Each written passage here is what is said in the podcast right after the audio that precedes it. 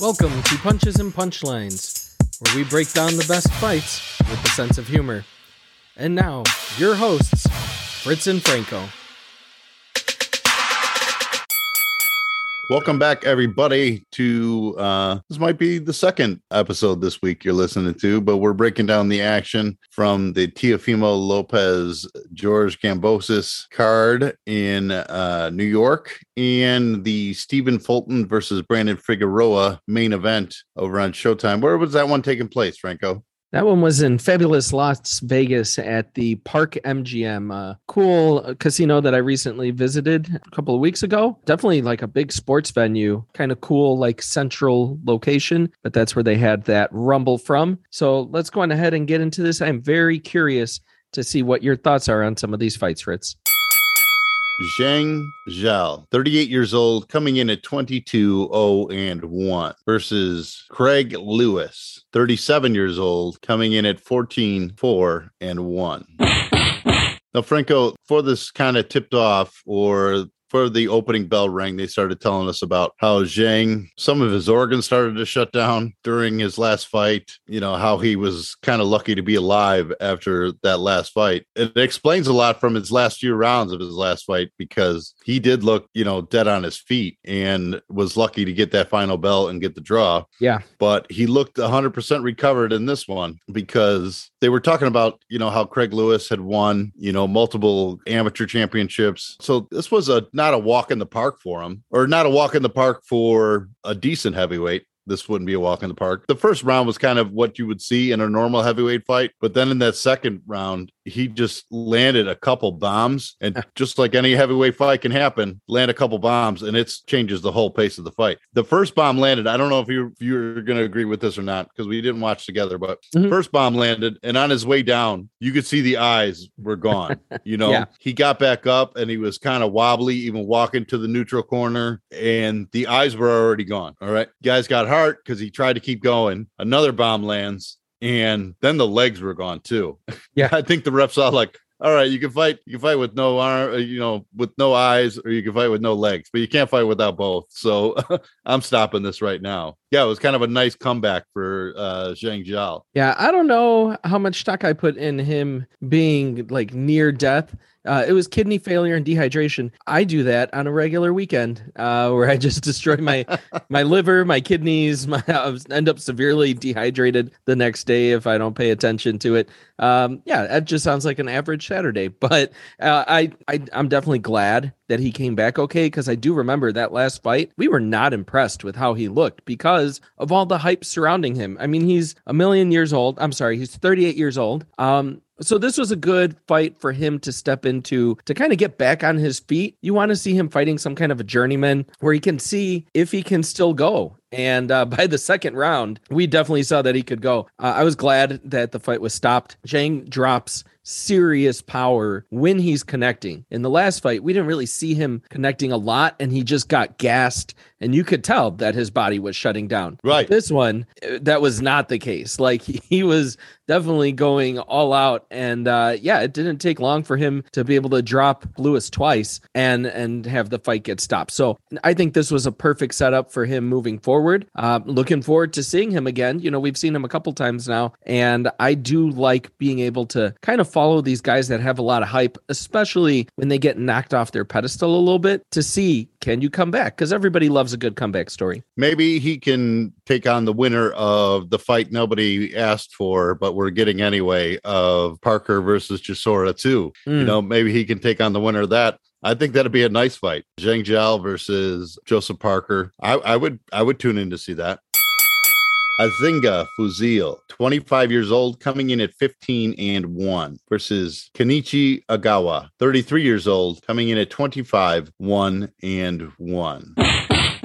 Now, for anybody who didn't see this fight, this was for the vacant IBF super featherweight title. The 130 pound title was uh, on the line. This turned into a war. By the end of it, you would think really only one guy was in the trenches because Fuzil was a bloody mess by the end of this, got knocked down a few times. Like the heart was still there. Like when he fell in that 12th round and there was only like 20 seconds left in the fight, you could see like on his face, he's like, no, I'm making the final bell. Yeah. You know, and a lot of the people that were announcing were like, oh, they should stop this. You know, Fazil's only going to hurt himself. And I'm not even saying they were wrong, but I could see on the on the ref's part going like, no, the dude's got 20 seconds left. If he wants to go out of here on his feet, I'm going to let him go out on his feet. So he just kind of danced around for the last 15 seconds of the fight, was able to make the final bell. He definitely earned my respect by just being able to hang in there with this dude because Ogawa was really just landing some super power shots. I don't know how many other dudes would have been able to hang in there. And Fuzil was able to at least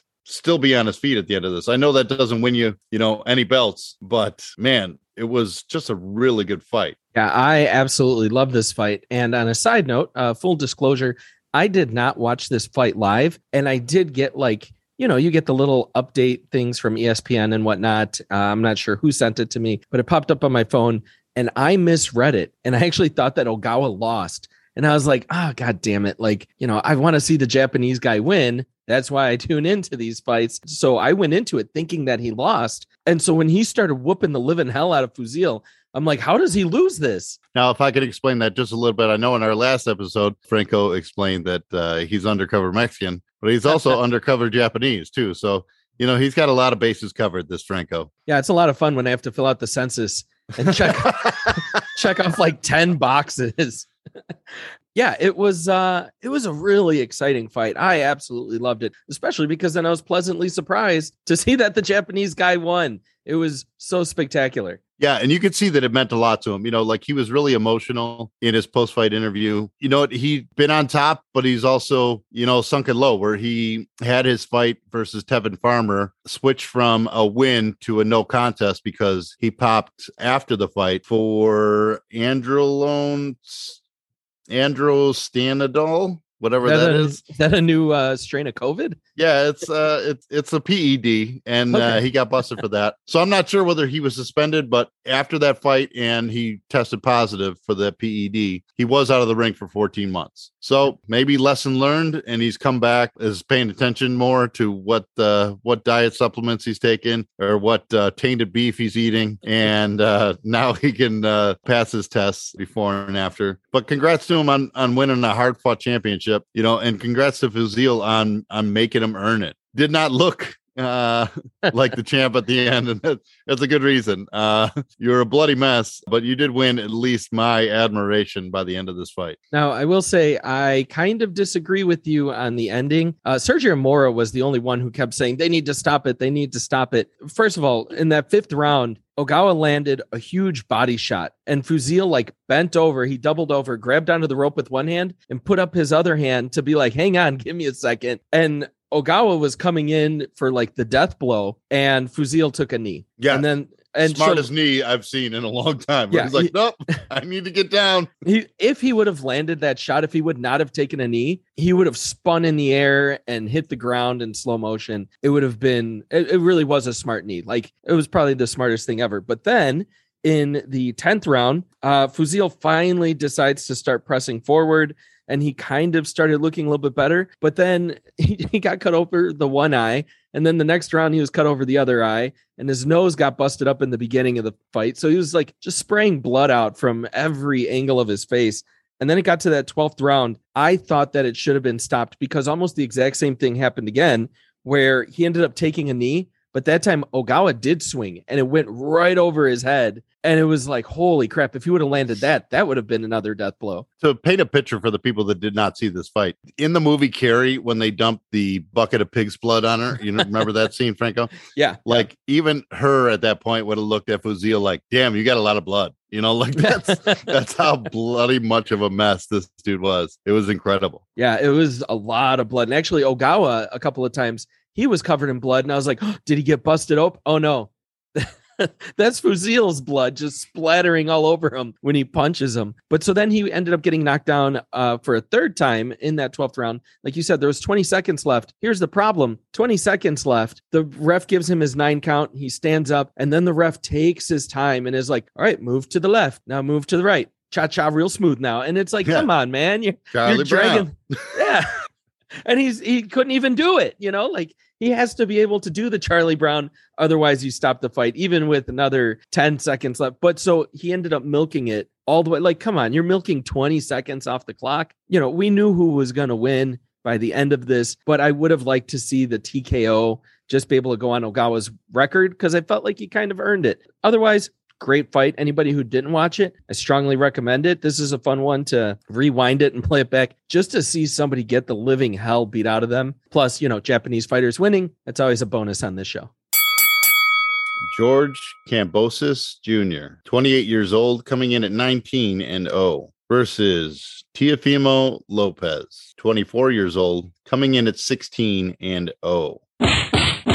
Now I'll get right to the chase on this one, Franco. I was certainly surprised by the outcome of this, but there were points leading up to this that made me think that it was possible. Okay, let me walk people through what had gone on leading up to this fight. There was, I think, three or four different dates that got canceled. There was COVID outbreak in one of the camps. There was problems with the promotion company not coming up with the money. It had to go back to then the second highest bidder. There was just every possible problem that could happen in a title fight happened in this fight. Now you got a long time in between fights for both of these guys. I started to hear from Lopez just how seriously he was not taking this fight. He just saying like, "I'll put all your money on a first round knockout. I'm coming in. I'm cleaning out this chump, and then I'm going to take care of the fights that I want to do." Well, when you start planning your next fight before the first fight is even over, sometimes bad things happen. So I took Teofimo's advice and I did place a bet on a KO for him uh, in rounds uh, one through three. All okay. right, lost lost that bet. But my other side that I was thinking like this Teofimo's not taking Kambosos seriously enough. That side paid off for me because I put a bet on Kambosos to win, and I was able to cash that ticket when it went to the decision.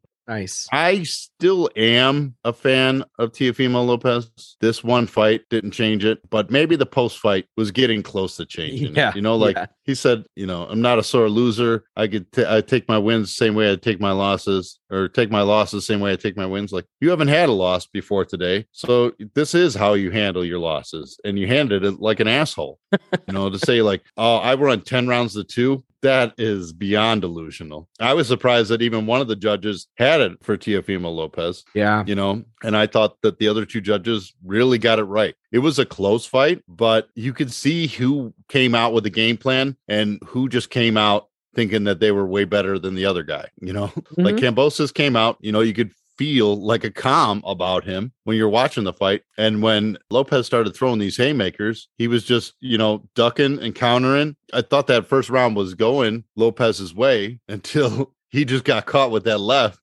and then put his dumbass onto the mat. And it's like, oh, remember all that shit you were talking? Like it's it's a lot it's a lot harder to feel bad for you after you talk all that shit. Now, how did you score that round? I scored it as a 10-8 in favor of Kambosos, but two of the judges scored it 10-9 because they said that Teofimo was so far ahead and so dominant during that first round that they only scored it 10-9. I did not have it like that. I had it 10-8. What did you think? I didn't have a 10 9. I'm pretty much just stick to when there's a knockdown, it's a 10 8, unless the guy just got lucky and, uh, you know, but I didn't see it as that. I didn't, I saw Lopez as being ahead in that round, but I still saw it as a 10 8 round. Yeah. Uh, that first round was amazing because of the ebb and the flow and the change. Teofimo came out like he was shot out of a cannon. And then all of a sudden, boom, he gets caught, lands out on his ass, and the crowd went absolutely crazy. And then to make it even better, when the round ended, both dudes were just jawing at each other. The ref had to like pull them apart like two angry little children. And then the crowd really got into it. Like this was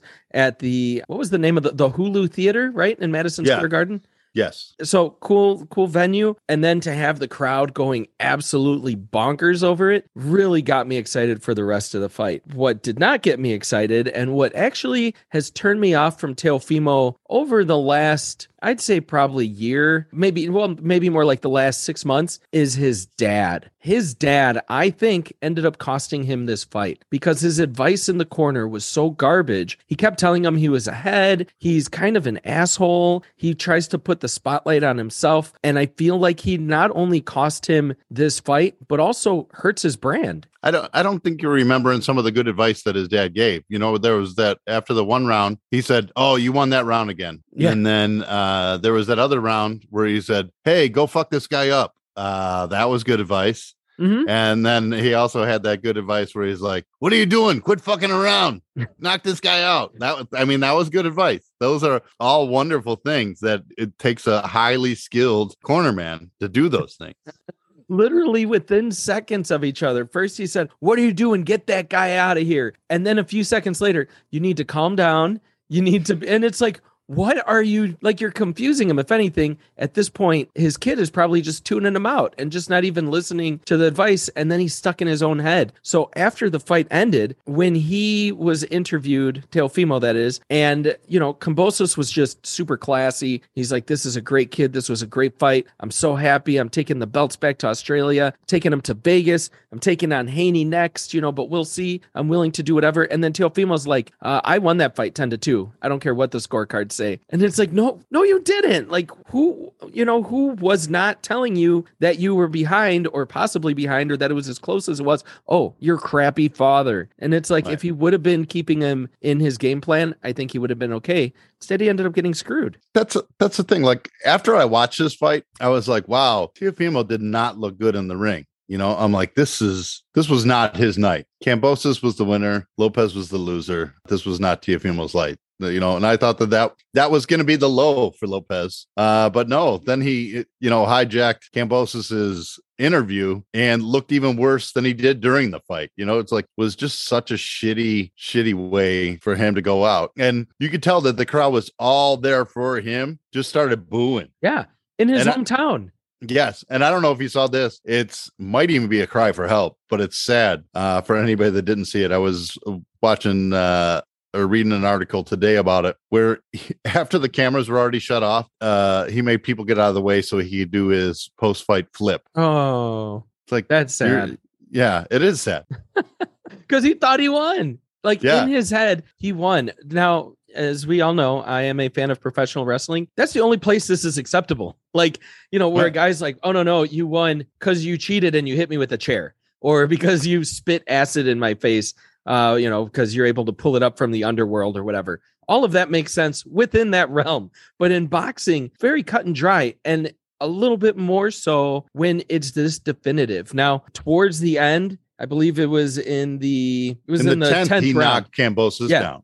Kambosos ended up getting knocked down. The ninth, I thought that Teofimo had already stepped it up and he took that round. So he took some early ones and then he took the nine and the 10. But then that was really it in my book. Right, Like- where he got that knockdown in the tenth, and I thought he was really gonna ramp up the the volume for eleven and twelve, and Yeah. he did not. He did I don't. not. I don't think a single judge gave Tio the eleventh or twelfth. I don't think a single judge did. And if they did, shame on them because that was really showed the heart of Kambosos. Where you're like, wow, you just got knocked down in the tenth. It was later in the round, so you were able to survive the round, and then the eleventh and twelfth came, and he still kept engaging and bringing the fight to Lopez and won those rounds decisively.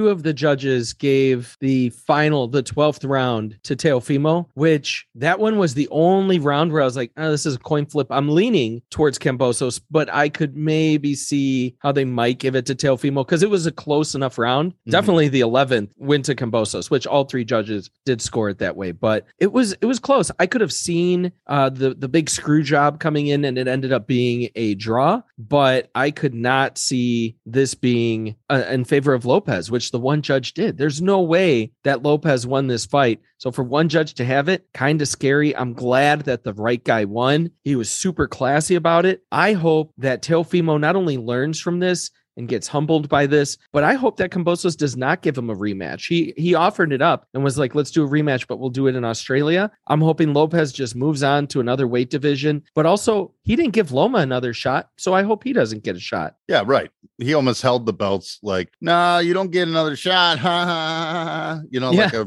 like a child who just stole their ball back. So for me to wrap this up, congrats to Kambosos on a wonderful executed game plan and sticking to your fight and just being the better fighter that night. There's no doubt about it in my mind that you were the better fighter that night. And you go home the unified lightweight champion. And I hope that next fight that he takes on to defend his belts the first time is in Australia. Like he said, he's fought on the road enough. Like it's time to have a nice homecoming. So good luck, champ. Now, here's a question. Uh, he has the WBC franchise belt, which I know WBC has said that that's the belt and that you know that's unified championship. But Haney has the other one. Does he get to get two WBC belts and he could be like I'm the franchise and the other, like just have multiple belts from one organization? Yeah, absolutely. Absolutely. Give him all the belts. Why not? I don't I don't give a shit. Mauricio Sulaiman said that the Loma Lopez fight was for undisputed. All right. That's the chairman of the WBC. So he said it was for undisputed, but you still have a lot of Haney fans that like to hold on to his belt like it means something. And I'm a Haney fan, but I don't think he needs a, a, belt for me to be a fan of his. All right. I'm still a fan of his, but just the fact that everybody argues back and forth already means that it's not undisputed. You know what I mean? If there's a hmm. dispute, it's not undisputed. So I've punted on giving a shit about the franchise or their regular belt or whatever they want to call it. Kambosos is the lineal lightweight champ. He's got the belts. He's the champ. Stephen Fulton, 27 years old, coming in at 19 and 0 versus Brandon Figueroa, 24 years old, coming in at 22 0 and 1. All right, Franco, going into this one, I've seen both of these guys fight before, and I've enjoyed watching both of these guys fight before. I like Cool Boy Steph. That's his uh that's his alias. I like that. It's a cool one. Uh Heartbreaker, I think is stupid. All right, but but uh, but other than that, I like everything about Figueroa. This was just a slugfest, dude, where Figueroa was coming forward all fight long, throwing throwing a million punches per round. Now, granted, you know I wasn't CompuBox stat keeping right in front of me, so I wasn't sure who was landing more or who wasn't. But I sat and watched this with our our buddy Jake, and by the end of it, I was like, I think Figueroa's got it, and he's like, I don't know, man. I think Fulton's got it. And I was like, you know what? I think it was close enough that either way it comes out, I'm gonna be I'm gonna be happy with the outcome. There were so many of the rounds that were kind of like a coin flip, where if a few of those rounds went one way or the other, it was gonna really affect the scores. And then it was really kind of another, you know, I already hated his nickname, and then he came out after the fight, and maybe he was trying to do his best Teofimo Lopez impression, but he's like, Man, I won that fight. This is bullshit. I won that fight. And the guy's like, Well, we can run it back again. It was a close fight. And figure Figueroa had said before this fight, this is going to be his last fight at uh, 122. Then he's like, "Yeah, I want the rematch." And then he's, I think he started thinking about it again, like, "Ah, shit, I can't cut those extra four pounds no more." Like, I might need to just say goodbye to this rematch and uh, just say that I won and try to go about it that way. Now, I will not throw Figueroa into the same boat as Teofimo because I agreed with him. I thought this was highway robbery. Literally says highway robbery in my notes. Here's why though. First of all, I was turned off from Fulton. I will again, full disclosure, I was against him from the get-go because he did the whole stupid Floyd Mayweather Jr. sombrero thing where he came out wearing a sombrero and the Mexican colors. And at this point, in 2021, how is that not cultural appropriation? He's not wearing it respectfully. He's literally wearing it disrespectfully as a big middle finger to the entire Mexican community. He wasn't wearing I, it. I think it was an ode. No. yeah, that's what I think. Now, if Figueroa were to come out in blackface and be like, no, no, this is an ode to the African American community, everybody would be like, oh my God, like, what is this guy doing? Also, it might be cheating because it's boxing. You know, like the face paint would be all greasy. I don't know that that would work either. Yeah, I think that's a little bit different. But eh, you know what? I, I'm, I'm, I'm willing to let you hang yourself here, Franco. Go ahead. Yeah. So he comes out with the giant sombrero. Brandon Figueroa had the exact same giant sombrero. Apparently, they were on sale somewhere in whatever. It was in Vegas, so I don't know across the street at Excalibur. Like if you were able to sink the uh, huge basketball into the small rim, that's what you got. And there you go. So so they both come out wearing sombreros and mariachi gear. But again, Fulton is doing it like, haha, it was funny when Floyd did it against De La Hoya, but also that was a different time and you know certain things after a while you're like oh that's not sitting right with me. And this was one of those things where i was just like yeah this isn't okay anymore. And plus it's been done. You're not being creative. You're not doing anything new. Multiple guys have done this now and it's just kind of stupid. I almost feel like people don't call them out on it because i don't know. I don't know why. It's not even a racial thing because even uh tyson fury did this but he seemed to do it more like you said respectfully. Like it was more of an ode where this this, it's like it's crapping on it. I think Fulton just wanted some fans from south of the border and decided, hey, this might be a way to get him. He didn't come across a shitty dude, so that's why I was taking it in stride. Yeah, I think he's racist. So then the other thing was the other thing was he was holding so much that I started actually feeling bad for him. I was like, was he not hugged as a child? Why does he keep trying to hug Figueroa? Does he know Figueroa's not going to hug him back? And what it ended up leading to was uh, Mora, the the referee referee that was in the ring for this every two seconds. All right, stop holding. All right, stop holding. Well, he didn't want to be hugged by Figueroa because he's a heartbreaker. Yeah. or Figueroa didn't want to hug him back. He's like, he's like, maybe you missed out on what my gimmick is. I can't love all these hoes. And so he just pushed them right off. Yeah, the, the holding and like the sloppiness of it, it's like he didn't want to box. He just kept grabbing them. And then Figueroa just kept putting his head down and throwing wild punches. But when he, they were allowed to box, to me, Figueroa looked a lot more dominant. He was landing cleaner punches. He looked like the better boxer. But Fulton was doing all of that nonsense that we've seen some like lower level fighters do, or even like some of the really low level female fighters, like when we would see, you know, some of those Polish fighters that never fought out of Poland, some of the females where they would just come out and just be grabbing and headbutting and doing crazy stuff. That's what this kind of reminded me of. And so it was hard for me to give him too many of the rounds. And so then at the end, I really was not completely shocked, but I wasn't happy with with the way that the scoring ended up going down. So in summary, people, what Franco's saying is he decided that Figueroa won before he even watched the fight. Yeah. and that uh, I am right that Fulton was probably the winner. I had Figueroa ahead as well, but I did see that it was close enough that I wasn't going to argue with any decision that really came up. It was really a slugfest. They could have, our friend Rob said, like, why did they give him a ring? They could have given him a refrigerator box because th- they never spaced it out at any point. and uh, yeah, I love the action. I would watch this fight again. I'll watch either one of these guys again. Yeah, hopefully Fulton has better headgear for the next fight, so Franco can like him too. Yeah, if anything, I want him to fight Canelo at a catch weight. They'll just agree on something like maybe five pounds less than whatever Canelo weighs now. I think that would be a great fight. Uh, Fulton will come out all chubby with his sombrero on, and then Canelo will put him in his place. Uh, hopefully that happens. We'll see. Fingers crossed. But yeah, I doubt it. I just I don't want to see him again, but I know we will. So I'll be already rooting against him. Maybe he can replace Rolly Romero since that piece of crap probably won't be fighting anytime soon. I need a new person to root against. Thanks everybody again for tuning in to this episode. Check us out next week. We'll be covering Devin Haney versus uh, Jojo Diaz. Gervonta Davis fights Isaac Cruz next week. I do not think that that's worth pay per view money. So why don't you message me and let me know how that fight goes? Because I will not be buying that one. What about you, Franco? You buying that one? Uh, no, if anything, I might see if I can find like a bootleg feed for it. But lately, I've really been having problems trying to find bootleg stuff, and so then we just end up paying a bunch of money to be able to see fights. So that's because that's illegal, and here we in Punches and Punchlines do not advocate for people doing stuff illegally. Uh, yeah, if it's a dirt bag or if it's something where I feel like it's not my, I'm not getting my money's worth. Yeah, I'll take it. You know, it's kind of like uh it's like stealing from Walmart. You know, it's technically I don't, illegal. I don't uh, advocate for that either, Franco. let's uh, let's keep this all on the legal uh, while we can. Danny Dignum fights uh, Lucas Bryan next week too on ESPN from uh, York Hall in London. So maybe we'll check that one out. There's plenty of boxing that we don't got to pay for it uh, next week, especially against a guy with a regular belt versus late replacement guy. I'm not paying for that. So uh, tune in, follow us uh, wherever you get your podcasts. Follow us on social media. You're welcome. Thank you for listening to Punches and Punchlines. Make sure you like, subscribe, and comment, and we'll see you again next week when we break down the best fights with a sense of humor.